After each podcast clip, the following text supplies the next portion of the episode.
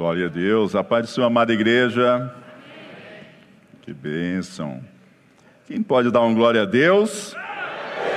Glória a Deus. Como é bom estarmos juntos aqui, adorando ao Senhor e aprendendo em Sua santa palavra. Por isso quero convidar você agora a nos voltar mais uma vez à palavra do Senhor na carta aos Hebreus, capítulo 2.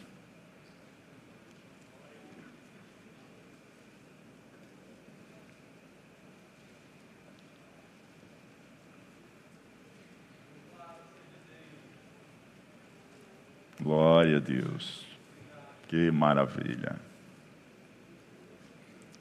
Bom é o Senhor. Aleluia. Glória a Deus. Hebreus capítulo 2.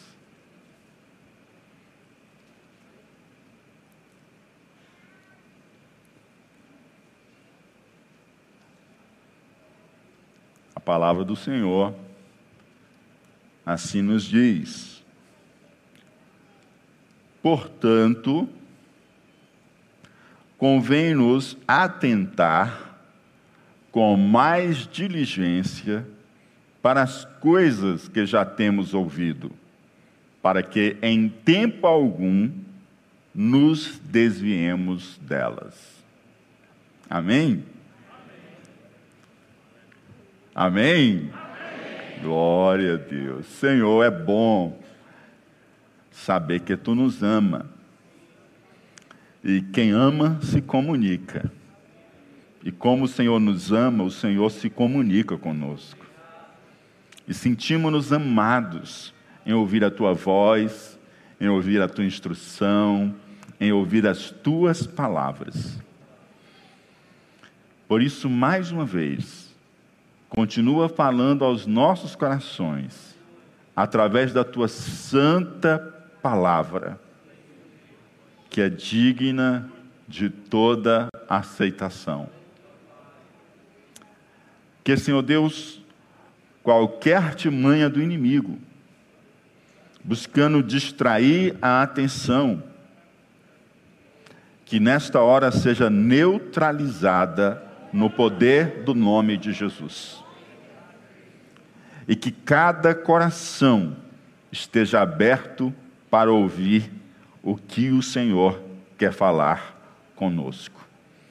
Assim, Senhor, nos submetemos a Ti, pois esperamos no Teu amor e na Tua misericórdia e sabemos que Tu és um Deus que fala. Muito obrigado, fala conosco em o nome de Jesus. Amém e amém. Hebreus, capítulo 2, versículo 1. Essa epístola aos Hebreus é uma epístola belíssima, que eu tenho um apreço muito grande por essa epístola e com ensinamentos maravilhosos e profundos. Acho linda demais essa carta aos Hebreus.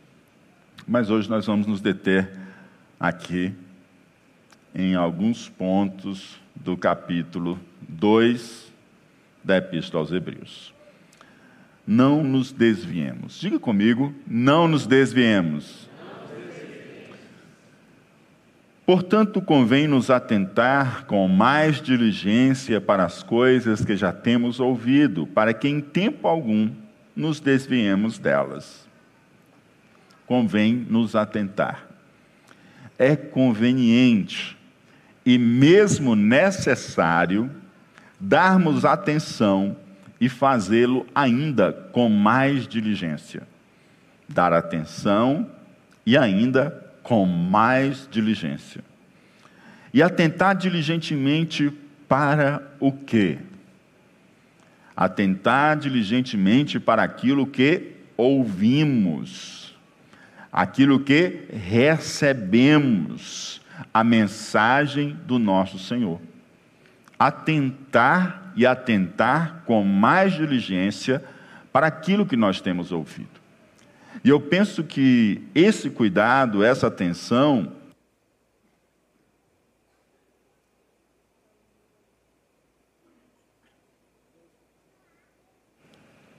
E eu penso que esse cuidado, essa atenção diligente, que somos chamados a dar, aquilo que nós ouvimos e recebemos, a mensagem do Senhor, ela se torna ainda mais necessária no dia em que nós vivemos, onde há tantas disputas de narrativas, onde há tantas disputas de discursos, e muitas vezes nós estamos expostos a tantos discursos e narrativas que são diferentes daquilo que Deus anunciou para nós na Sua palavra.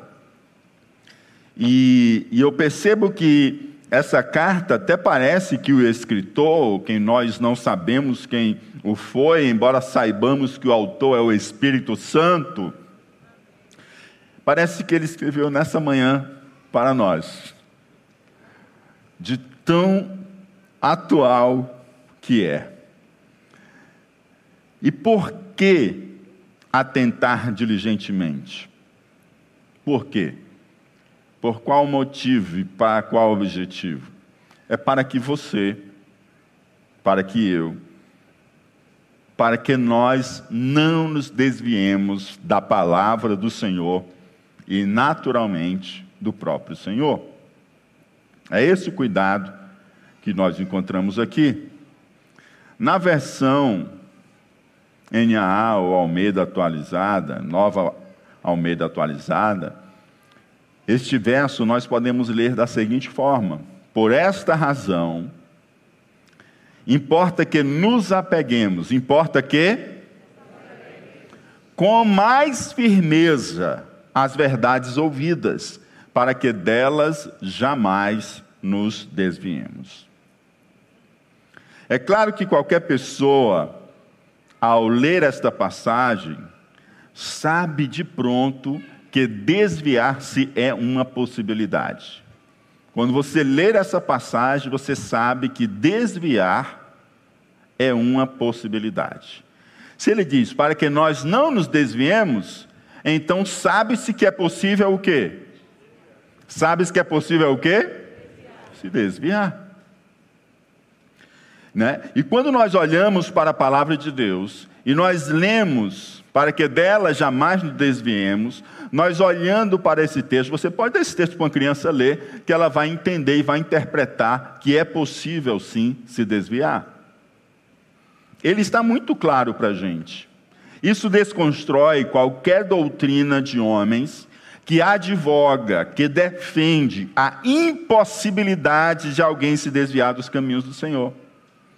Diante de doutrinas humanas, é evidente que você e eu, nós devemos, acima de tudo, ficar com quem? Com a palavra de Deus. Com a palavra de Deus. Nessa história de acreditar que o homem não pode se desviar, tem muita gente perdida no mundo e acha que na hora que Jesus vier, eles estão salvos. Porque acreditaram numa falsa doutrina acreditaram numa doutrina de homens. Porque se há uma advertência bíblica para que você e eu tenhamos cuidado para não nos desviarmos, o Senhor não está brincando. O Senhor está falando com algo que é perfeitamente possível alguém se desviar dos caminhos do Senhor. Se não fosse possível alguém se desviar dos caminhos do Senhor, não havia necessidade de um escritor ser tão enfático. Atente com mais diligência. Apegue-se com mais firmeza. Aquilo que você tem ouvido, para que você não se desvie dessa verdade. Porque quem se desvia dessa verdade, desvia-se também do Senhor da verdade.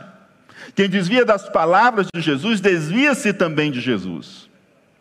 E que mensagem é essa tão importante, a qual nós devemos nos apegar firmemente? Essa é a mensagem das boas novas, esta é a mensagem do Evangelho, estas são as palavras de nosso Senhor. A estas palavras nós devemos nos apegar firmemente. Qualquer outra palavra você precisa colocá-la sobre a crítica da palavra de Deus. Às vezes a gente se apega a determinados conceitos, determinados pensamentos, determinadas opiniões, convicções, filosofias, tradições que não tem nada a ver com a verdade da palavra de Deus. E a gente se apega a elas, e a gente está firmemente apegado a elas, e a gente briga por elas, mas a verdade da palavra de Deus, muitas vezes a gente não está tão apegado, firmemente. E a gente rapidamente se afasta dela, e às vezes até para ficar perdidos em nossas próprias convicções e opiniões, que muitas vezes não tem nada a ver com o que o Senhor tem ministrado e falado a nós através de Cristo e da Sua palavra. Hebreus capítulo 2, versículo 3 e 4 diz: Como escaparemos nós se não atentarmos para uma tão grande salvação, a qual, começando a ser anunciada pelo Senhor, foi-nos depois confirmada pelos que a ouviram testificando também Deus com eles, por sinais e milagres e várias maravilhas e dons do Espírito Santo. E o que? Que passamos aqui algumas terças, né? Acho que cinco ou seis terças, aprendendo um pouco sobre os dons do Espírito Santo, distribuídos por sua vontade, continua o texto das Sagradas Escrituras. Como que nós vamos escapar? se a gente não der atenção, se a gente não se apegar, se a gente não estiver firmemente apegado a uma tão grande salvação, que ela começou sendo anunciada primeiramente pelo Senhor, e depois ela foi confirmada pelos que a ouviram e continuaram a testificar, e o Senhor cooperou com esses através de sinais, de milagres e de maravilhas e de distribuição dos dons do Espírito. Ou seja, Jesus pregou, diga comigo, Jesus pregou. E essa pregação é que tem que pautar a minha vida e a sua vida. Jesus pregou. E ele pregou em obras e palavras. Ele pregou em obras e palavras. E é ele quem tem que pautar a minha vida e a sua vida. Sabe?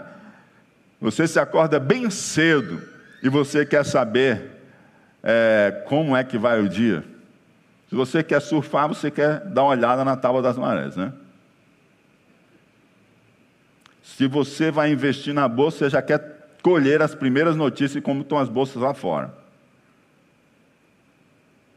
E você, quando não era crente, queria saber como é que esse seu dia ia dar sorte ou não ia dar, você ainda ia para o horóscopo.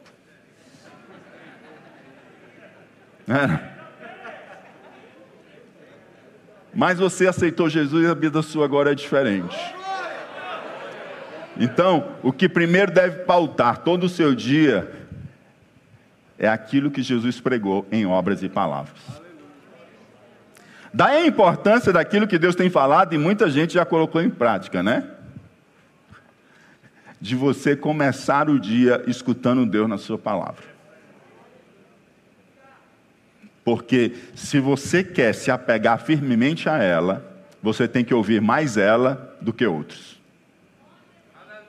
Porque tem muitas vozes por aí que nem vozes de humanos são.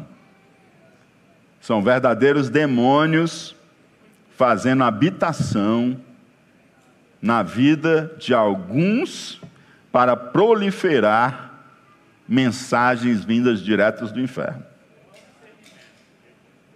E às vezes você está lá gastando tanto tempo na internet, tanto tempo na TV, lendo tantos jornais, e às vezes você não está percebendo a sutileza do que está sendo arquitetado e trabalhado ali. Mas se você tem um espírito e se enche da palavra, Deus, pelo seu espírito, vai dar discernimento a você. E você não vai medir a palavra pelo que o outro disse, mas você vai medir o que o outro disse pela palavra de Deus. Porque nós não podemos ou não deveríamos medir a palavra de Deus, o Criador, pela palavra da criatura. Nós devemos medir a palavra das criaturas pela palavra de Deus. É assim que é sábio fazer. Então, começando a ser anunciada pelo Senhor, Jesus anunciou, Jesus pregou. Os que ouviram e creram pregaram. Ele diz o seguinte: depois confirmada pelos que a ouviram, ou seja, esses que a ouviram, eles repercutiram, eles anunciaram, eles proclamaram, eles pregaram. É aquele é, efeito do discipulado. Jesus chama, discipula, prega, anuncia, prepara, envia, esses vão, ou os que ouviram de Jesus agora avisam a outros, falam a outros. E aí, como é que eu sei que isso que ele está falando também é de Deus? Aí o, o escritor diz assim: testificando também Deus com eles testificando também Deus com eles. Então, Deus testificou juntamente com esses mensageiros, através de quê? Sinais, maravilhas, milagres e dons do Espírito que foram distribuídos segundo a sua vontade. Amém? E aí eu quero trabalhar com você alguns aspectos. Primeiro, que essa mensagem é uma mensagem de uma graça salvadora. É uma mensagem de uma graça salvadora. E se ela é uma mensagem de uma graça salvadora, nós precisamos entender que graça é um presente de Deus em que eu não tenho mérito e eu não mereço a salvação. Nós participamos de uma cultura no Brasil que a gente aprende que alguém vai para o céu porque ele mereceu ir para o céu. Tanto é que você, por muitas vezes, deve ter escutado assim: se Fulano não for para o céu, ninguém mais vai para o céu. Sim ou não? Só que quando alguém diz assim, ó, se fulano não for para o céu, ninguém mais vai para o céu, não está dizendo isso confiado no que Jesus Cristo fez por aquela pessoa. Está falando isso observando aspectos do modo em que aquela pessoa vive, aspectos que ele contam como sendo positivos, uma maneira certa de viver. Mas a salvação, ela não tem a ver com a maneira certa de viver, porque todos os homens pecaram e todos os homens ficaram separados de Deus. E aí Jesus veio para morrer naquela cruz para perdoar o meu e o seu pecado. Ele veio para chamar você e eu para segui-lo e sermos seus discípulos. Ele veio para nos adotar como filhos, para nos fazer filhos de Deus. Isso significa dizer que aquilo que você não podia fazer pela sua salvação, o próprio Deus fez. Oh, aleluia. Então a mensagem do Evangelho são as boas novas da salvação. Você estava perdido, eu estava perdido, não tinha o que fazer pela nossa salvação, nós tentávamos a ira de Deus, e na verdade, nada podia garantir a nossa salvação. Só Jesus, cujo nome já anuncia salvação. Só o Cristo, o Messias, o ungido de Deus, que veio para a nossa libertação. E se essa mensagem é uma mensagem de graça salvadora, nós também precisamos nos desapegar, não daquilo que ouvimos de Jesus. Nós precisamos nos apegar firmemente àquilo que ouvimos e que foi primeiramente anunciado pelo Senhor, que é a mensagem de graça salvadora. Mas nós precisamos nos desapegar de outra coisa. Nós precisamos nos desapegar de crenças que são tão comuns dentro do nosso contexto cultural. Como, por exemplo, as superstições e muitas vezes por influências animistas. Hebreus capítulo 2, versículo 14 e 15 diz assim: E visto como os filhos participam da carne e do sangue, também ele participou das mesmas coisas, para que pela morte aniquilasse o que tinha o império da morte. Aniquilasse. Vocês fecharam a Bíblia já? Deixa aberto aí, tá bom? aniquilasse que tinha o império da morte, isto é, o diabo, e livrasse todos os que, com medo da morte, com medo de quê? Estavam por toda a vida sujeitos à servidão. Ou seja, Jesus Cristo veio para aniquilar o império da morte, o que tinha o império da morte, isto é, o diabo, e livrar todos aqueles que estavam com medo da morte.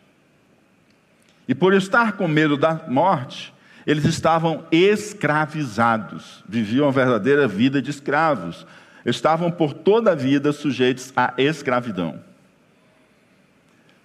Nós não somos chamados a seguir Jesus para fazer de Jesus mais uma superstição. Alguns, quando querem seguir Jesus, fazem de Jesus mais uma superstição. O supersticioso, supersticioso, ele acha medo onde não tem, e ele confia no que não pode guardá-lo nem protegê-lo. Já percebeu? É ou não é? Ele tem medo onde não há perigo, e ele coloca a sua confiança no que não pode lhe guardar. É assim o supersticioso. Ele tem medo da sexta-feira 13, ele tem medo de encontrar um gato preto, ele amarra uma fitinha no carro achando que aquela fitinha vai proteger. É ou não é? Mas crente não faz desse jeito.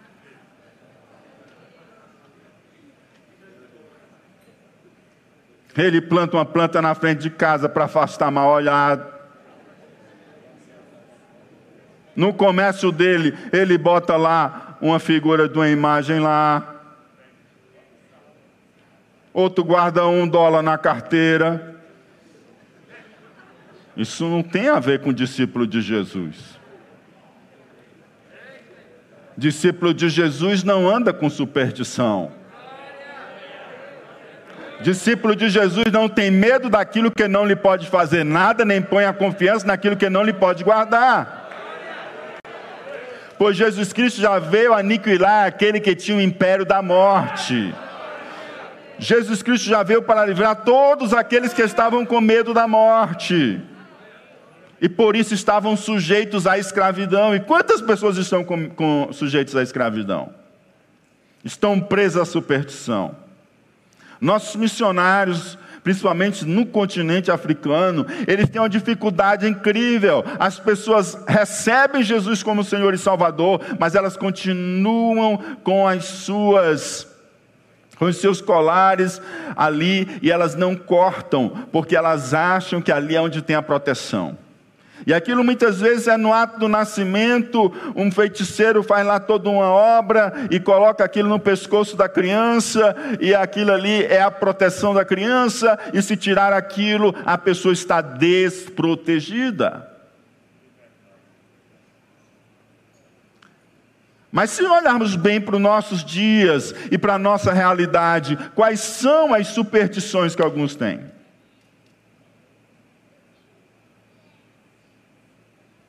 Tem crente que sai procurando, né, olho grego, e bota na porta do comércio, da porta de casa. Você é crente, você é seguidor de Jesus. é, é impróprio nós confiarmos nessas coisas e desconfiar de Jesus. Se desconfiamos de Jesus, ainda não sabemos quem Jesus é. Se a nossa confiança está na fitinha amarrada no carro, ou no amuleto pendurado na frente da porta do seu apartamento ou da sua casa, ou se a nossa confiança está naquele objeto que você botou no seu comércio para atrair cliente, eu quero dizer para você que você ainda não sabe quem é Jesus. Porque quem conhece Jesus, oh, quem conhece Jesus sabe que ele já aniquilou o que tinha o império da morte. Quem conhece Jesus sabe que ele já veio para livrar aqueles que tinham medo da morte. Quem conhece Jesus sabe que ele nos livrou de estarmos em escravidão por toda a vida. O supersticioso, ele quer controlar o universo, ele quer controlar o mundo espiritual, com as suas fitinhas, com os seus ritos, com as suas plantas. Com os seus amuletos e outros. Ele quer controlar. Ele quer aplacar o mal e ele quer atrair o bem. É assim ou não é? É assim ou não é? Gente, você que aceitou Jesus, você não precisa disso. Você não precisa controlar o universo. Você não precisa controlar essas coisas. Deixa eu dizer uma coisa para você. O discípulo de Jesus, ele já desistiu até mesmo de controlar a sua própria vida. Porque quem é discípulo de Jesus, a primeira coisa que ele tem que fazer é o autoabandono, é morrer para si, é a morte do eu é renunciar a si mesmo. Então a primeira coisa que ele faz é dizer assim: olha, eu, eu estou aqui, quero seguir Jesus, eu preciso morrer para mim mesmo. Pois quando você foi chamado por Jesus, você precisou morrer para si mesmo. E mais ainda, você precisou seguir com disposição de morrer. Você precisou seguir com disposição de morrer. Ou seja, para seguir Jesus você precisou morrer, renunciar a si mesmo. Mas para seguir ele, Jesus então disse assim: Mas não basta você morrer agora, não. Traga a cruz aí junto com você, mas tome ela cada dia. O que, que é isso que ele está dizendo? Esteja disposto para morrer a cada dia. Porque não é você mais quem vai dirigir a sua vida. Eu vou dirigir a sua vida. Você não me quer como Salvador e Senhor? Pois então, deixe de se assenhorear da sua vida, que agora eu sou o Senhor da sua vida. E aí Jesus ordena aos seus discípulos: vocês precisam ter disposição para morrer todo dia, por isso tomem diariamente a sua cruz para seguir-me. O discípulo de Jesus, ele se submete ao senhorio e graça protetora de Jesus. E graça protetora de Jesus. O seu passo e caminho não é seu. Oh, aleluia.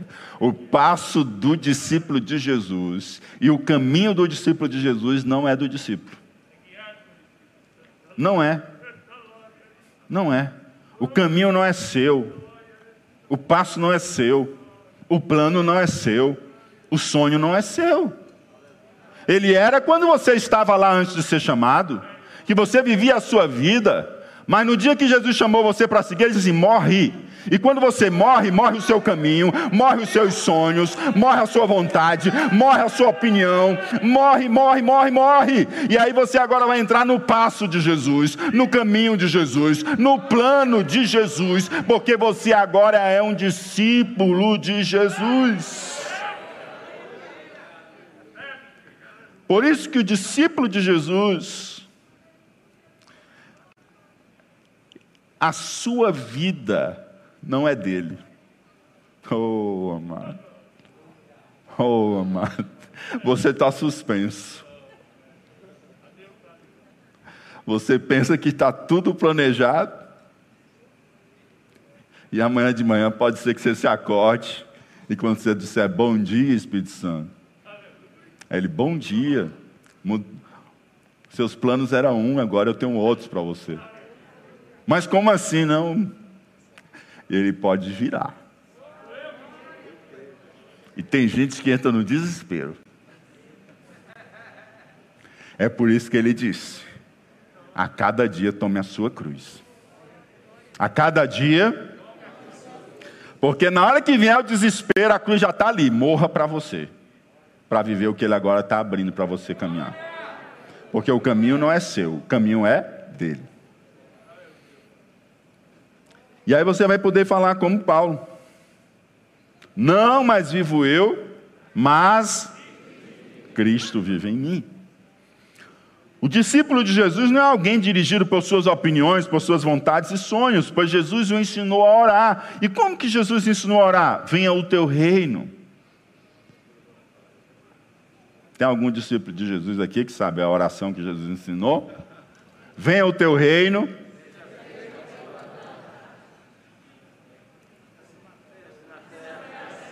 assim na terra como nos céus. Venha o teu reino. Eu reinei até aqui, Senhor, mas eu morri. Agora vem o teu reino. venha o teu domínio, reine sobre mim, domine sobre mim, seja feita a tua vontade, aqui na terra, do jeito que ela é feita no céu, porque no céu não tem oposição à vontade de Deus, no céu a vontade de Deus é feita plenamente. E aí ele não manipula, ele nem busca dirigir o universo, pelo contrário, o discípulo ele se submete ao Criador, ao Rei do universo. Venha o teu reino, seja feita a tua vontade, assim na terra como é no céu. O discípulo de Jesus ele confia em seu Salvador e Senhor, que deu a sua própria vida para redimi-lo. Quanto mais cuidará das menores coisas. Sim ou não? Se ele deu a sua vida para dar salvação a você, se ele deu a sua vida para proteger você, se ele deu a sua vida para lhe dar um futuro diferente, se ele deu a sua vida para trazer você para intimidade com ele, eu quero lhe perguntar uma coisa: porventura não dará a ele as menores coisas? Hã? Não daria a ele as menores coisas, como o próprio Senhor diz em Sua palavra, Romanos capítulo 8, versículo 32. Aquele que nem mesmo a seu próprio filho poupou, antes o entregou por todos nós, como nos dará também, como nos não dará também com ele todas as coisas. Ei, você não precisa de nada, de superstição, para te fazer avançar, nem para te proteger. Porque o melhor de Deus ele tem te dado. Ele deu o seu filho. E se ele deu o seu filho, como ele não vos dará as demais coisas? A sua proteção é o Senhor. Quem é a sua proteção? Sim, ele é o nosso protetor. É por isso que o discípulo, ele ora. Ele não amarra lá um negocinho na frente de casa, planta lá um negocinho, faz lá um rito, anda com a mulher. Não, ele ora. Ele diz assim, ó, de acordo com o que Jesus nos ensinou a orar, não nos deixeis cair em tentação.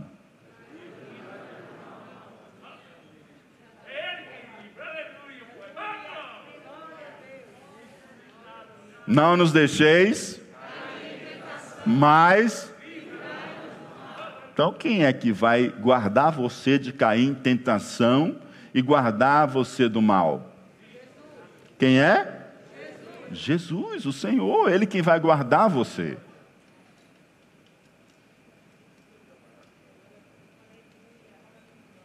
Ei, você já é crente.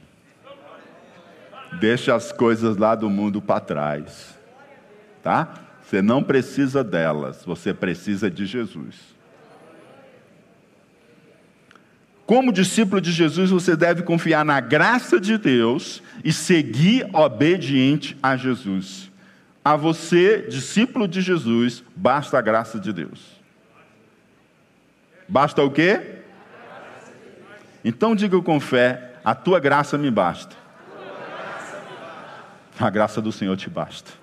A graça do Senhor te basta. A graça do Senhor te basta. A graça do Senhor te basta. A graça do Senhor te basta. Oh, aleluia! Xalabaracante. Nessa pandemia, queridos, muitos, oh, oh, escute que é o Espírito Santo Oh, queridos. Muitos, muitos, muitos, muitos nesta pandemia tiveram a oportunidade de aprender que a graça de Deus vale mais que a vida. Mas, infelizmente, muitos insistem em achar que a vida vale mais que a graça de Deus.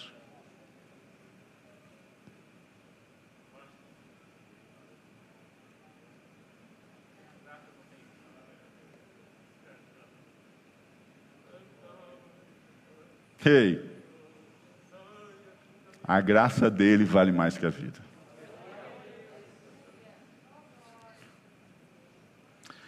Como diz o salmista, Salmo 63, verso 3: Porque a tua graça é melhor que a vida, os meus lábios te louvam.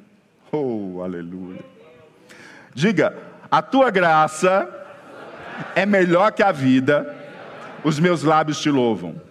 A tua graça é melhor que a vida, os meus lábios te louvam. A tua graça é melhor que a vida, os meus lábios te louvam.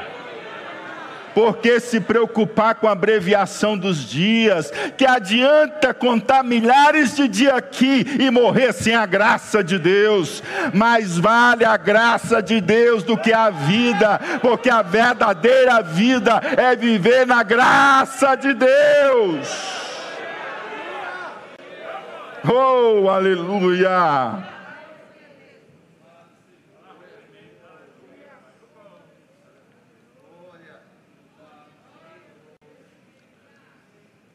O crente,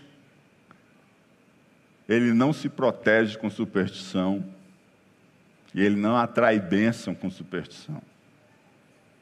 O crente, ele não manipula o universo com superstição. O crente, ele se submete ao dominador e criador de todo o universo. Ele está nas mãos de Deus ele faz, inclusive, o que Jó fez. O Senhor deu, o Senhor deu, o Senhor tomou. Oh, oh, oh, oh Deus querido. Você confia na graça salvadora de Deus? Se você confia na graça salvadora de Deus, aquele que não poupou o seu próprio filho, como não nos dará as demais coisas?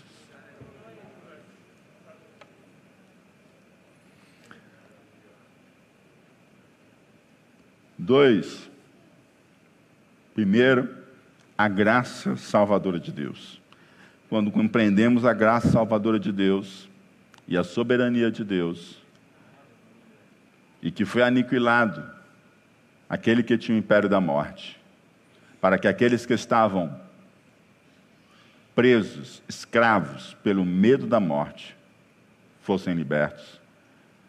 Nós não nos deixamos guiar pelas superstições e nem somos supersticiosos. Dois, a unidade em Cristo. A unidade. E aí eu queria que você prestasse atenção também nisso. Primeiro, nós não devemos desviar-nos daquilo que ouvimos e caminhar por trilhas de superstição. Segundo, nós não devemos nos desviar daquilo que ouvimos mas nos apegar firmemente, atentar e atentar com mais diligência, dar atenção e dar atenção com mais diligência. A unidade em Cristo. A quê? E não nos perdermos nas trilhas das divisões marxistas. Hebreus capítulo 2, versículo 11 e 12 diz assim: Pois tanto que santifica, como os que são santificados, todos vêm de um só. Todos, todos vêm de um só. É por isso que Jesus ele não se envergonha, diz a palavra de Deus, de chamá-los de irmãos, dizendo: A meus irmãos declararei o teu nome, no meio da congregação eu te louvarei. No meio da congregação, todos vêm de um só. Diga comigo: todos vêm de um só e diga assim: Jesus não se envergonha de chamá-los de irmãos. Sabe por quê? Jesus veio para quebrar todas as barreiras. Tudo aquilo que dividia, ele veio para quebrar essas divisões. Ele veio para quebrar aquela barreira de separação que existia entre nós e Deus. Sim ou não? E ele também veio para quebrar, desfazer, destruir os muros que nos separavam uns dos outros. Sim ou não? Sim ou não? Não é por isso que nós nos reunimos aqui, regularmente, periodicamente, e cercamos a mesa do Senhor, para dizer que não há mais um muro de separação entre nós e Deus, e que não há mais um muro de separação entre mim e você, e entre você e o outro, entre nós, porque o Senhor desfez todos eles, e agora temos comunhão com Deus e comunhão uns com os outros, sim ou não? Sim ou não?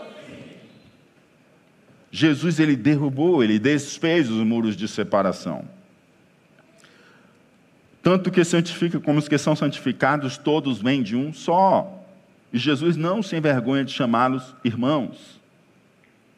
Mas agora, nesta sociedade que quer ser pós-cristã, a Europa já é considerada pós-cristã, e a gente vê de vez em quando alguns que têm espaço na mídia, arvorando justamente um pós-cristianismo. Essa sociedade construída sobre os fundamentos do marxismo, ela constrói novos muros. Constrói o quê? Separando as pessoas e colocando umas contra as outras. Você tem visto isso ou não? Você tem visto isso ou não? Separam por sexo, separam por cor, separam por classe, separam por religião, e ficam querendo construir como se nós estivéssemos numas batalhas uns contra os outros. É assim ou não é? Mas o que, a gente aprende na palavra do Senhor? Crente não participa dessas divisões. Crente não participa. Crente não participa dessas divisões. Discípulo de Jesus não participa dessas divisões. Porque nós nos apegamos com firmeza aquilo que aprendemos, aquilo que recebemos, aquilo que ouvimos da parte do Senhor em Sua palavra. Romanos 10 e 12. Porquanto não há diferença. Porquanto não há diferença entre judeu e grego. Antes de Jesus vir, o negócio era feio. Porque um mesmo é o Senhor de todos, rico para com todos que o invocam. Colossenses 3 e 11, no qual não pode haver grego, nem judeu, circuncisão, nem incircuncisão, bárbaro, cita, escravo, livre, porém Cristo é tudo em todos. Gálatas 3 e 28, Dessarte não pode haver judeu nem grego, nem escravo nem liberto, nem homem nem mulher, porque todos vós sois um em Cristo Jesus. Todos são um em Cristo Jesus. Todos. Rebeca Andrade, ginasta brasileira, que ganhou uma medalha de ouro e uma medalha de prata agora nas Olimpíadas de Tóquio. Ela disse: Eu sou preta e vou representar preto, branco, pardo, todas as cores. Você sabe o que isso significa? Você sabe o que isso significa? Isso significa justamente o que o Senhor diz: não há separação. Não há separação. E querem dividir a gente entre homens versus mulheres, brancos versus negros, cristãos versus afros religiosos. Sim ou não? Mas não existe isso para quem conhece Jesus. Quem conhece Jesus só existe um tipo de divisão, como dizia Billy Graham. Pecadores perdidos e pecadores remidos. Ele dizia que o mundo estava dividido, era essa a divisão do mundo: pecadores perdidos e pecadores remidos.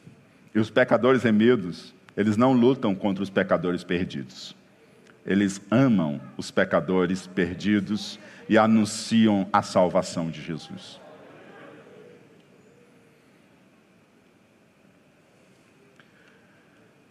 Nossas diferenças, elas não são para disputas de força e de poder. Elas não são para divisões e lutas. Nossas diferenças, elas são para admirarmos a beleza da criatividade e a multiforme graça de Deus.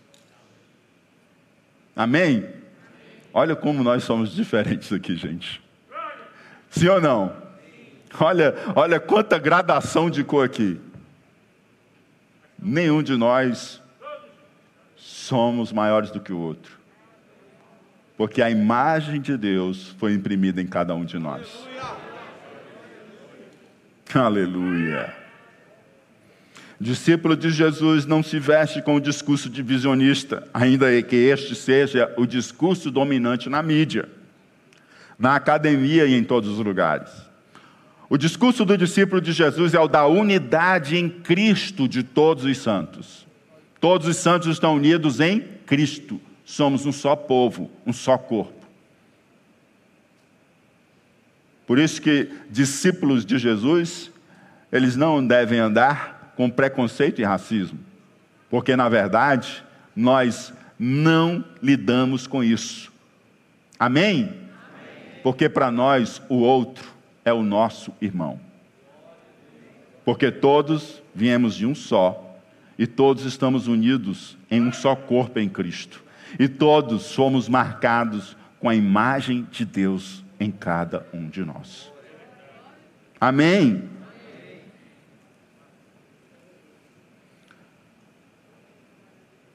Então, o discípulo de Jesus, ele tem como discurso a unidade de todos os santos em Cristo Jesus. E aqueles que não são crentes, pastor? Aqueles que não são crentes, nós temos a fraternidade em Adão e Eva de todas as pessoas. Por mais que se afastaram e foram maculados pelo pecado, ainda houve o sopro de Deus sobre as suas vidas. E eles têm que ser vistos com respeito e com dignidade. Por isso que um, um muito conhecedor religioso, estudante da palavra, olhou para Jesus e disse assim: é, Senhor, é, qual é o maior mandamento? Aí o Senhor disse: Amar Deus sobre todas as coisas. Não, o Senhor, o Senhor pergunta para ele e ele responde: Amar a Deus sobre todas as coisas e amar o próximo. Aí o Senhor disse: Disseste bem. Agora vai lá e, e cumpre. Aí ele, para dar desculpa, né? É, mas é que eu ainda não estou cumprindo porque eu não sei quem é meu próximo.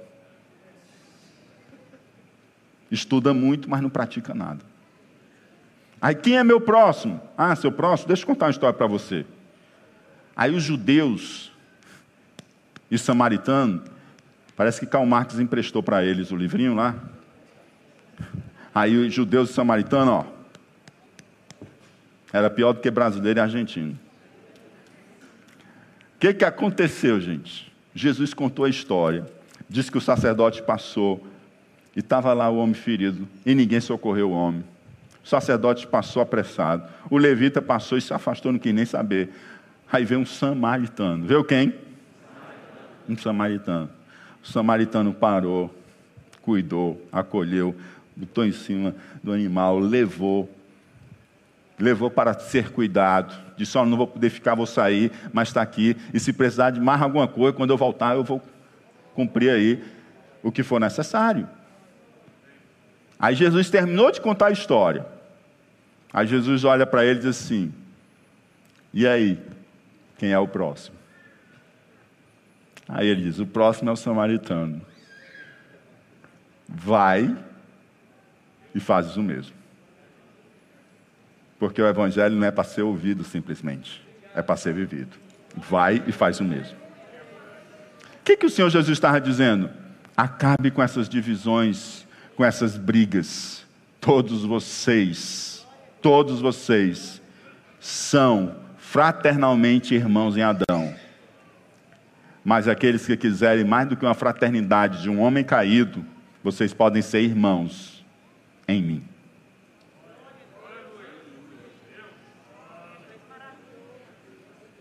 Então eu e você somos irmãos em Adão, mas melhor do que sermos irmãos em Adão, nós somos irmãos em Cristo. Porque todos aqueles que são irmãos em Adão, têm a fraternidade humana em Adão, não necessariamente são salvos. Mas todos aqueles que têm a fraternidade em Cristo, pois em Cristo foram feitos filhos de Deus, e Jesus não se envergonha de nos chamar de irmãos, estes estão unidos em Cristo. Não importa se é homem, não importa se é mulher, não importa se é brasileiro ou se é de qualquer outra etnia. O que importa é que estamos perdoados em Cristo estamos seguindo com Cristo. Amém? É a dignidade pela imagem de Deus em cada pessoa, seja homem, seja mulher, seja qual cor for, seja qual etnia pertença, todos somos um em Adão e todos somos salvos, todos que somos salvos somos um em Cristo. Como diz Efésios capítulo 2, versículo 14 a 17, porque ele é a nossa paz, o qual de ambos os povos fez um, derribando a parede de separação que estava no meio na sua carne, desfez a inimizade, desfez. E estão querendo criar novas inimizades, né? Isto é, a lei dos mandamentos, que consistia em ordenanças para criar em si mesmo, dos dois, um novo homem, dos que estavam separados, um novo, fazendo a paz. Fazendo o quê? E pela cruz reconciliar ambos pela cruz, reconciliar ambos com Deus em um corpo, matando com ela as inimizades, e vindo ele, evangelizou a paz a vós que estáveis longe e aos que estavam perto.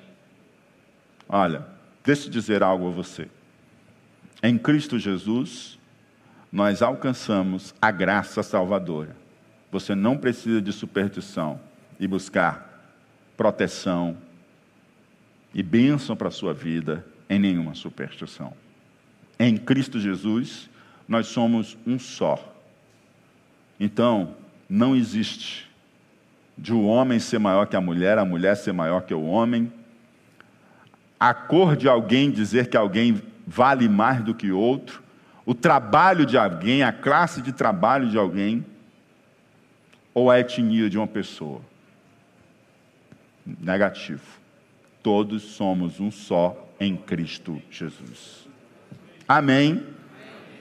Então, esse discurso divisionista não faz parte de quem conhece Jesus, porque ele respeita o outro e ele ama o outro, não pela cor que tem ou a cor que deixa de ter, não pela etnia que pertence ou a etnia que deixa de pertencer. Respeita o outro não simplesmente por ser homem ou por ser mulher, respeita o outro porque ele foi criado à imagem e semelhança de Deus. E se esse outro, além de ter sido criado à imagem e semelhança de Deus, tiver encontrado Jesus, oh, aí esse você tem como um irmão. É aqueles que são né, mais chegados, porque esses são aqueles que foram feitos filhos de Deus e vão morar no céu com Jesus. Amém? Fiquemos em pé e não deixemos nos ser engodados, para que não possamos se afastar e se desviar daquilo que o Senhor tem nos ensinado em Sua palavra. Amém? Amém? Amém? As escolas estão querendo ensinar coisas diferentes. As faculdades estão querendo ensinar coisas diferentes. A mídia está querendo ensinar coisas diferentes. Mas a palavra ensina de forma que é digna e fiel de toda aceitação. Você crê? Você crê? Glória a Deus. Senhor, nós te agradecemos por tua palavra. E nós te pedimos, Senhor Deus, que nós possamos estar firmes naquilo que nós temos recebido e ouvido de ti. Que não venhamos a trilhar, Senhor Deus, o caminho da superstição ou o caminho do divisionismo, mas que nós possamos, Senhor Deus, por tua graça, por tua misericórdia, Senhor Deus, viver de acordo com o que temos ouvido da tua graça salvadora e da unidade em Cristo Jesus. A nossa confiança está no Senhor, é em Ti em quem confiamos, Senhor. E sabemos, Senhor Deus, que nós somos um em Cristo, ó Pai. E nós, Senhor Deus, não engolimos, ó Pai, a mentira de Satanás, que quer dividir aqueles que Tu já uniste, que quer erguer barreiras, ó Pai, que o Senhor já derrubou que o nosso coração esteja alinhado com o teu coração e que possamos honrar a ti, amando ao próximo. Em o nome de Jesus Cristo. Amém e amém. Glória a Deus. Eu gostaria de saber se há alguém entre nós que deseja se reconciliar com o Senhor ou receber Jesus como Senhor e Salvador da sua vida. Se há alguém entre nós, dá um sinal de fé com a sua mão nós queremos orar por você. Glória a Deus.